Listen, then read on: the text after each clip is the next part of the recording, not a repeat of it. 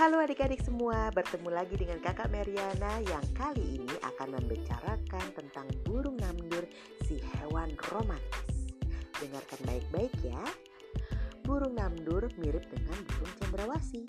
Burung ini ada 9 jenis, 7 jenis hidup di Australia dan 2 jenis hidup di Papua.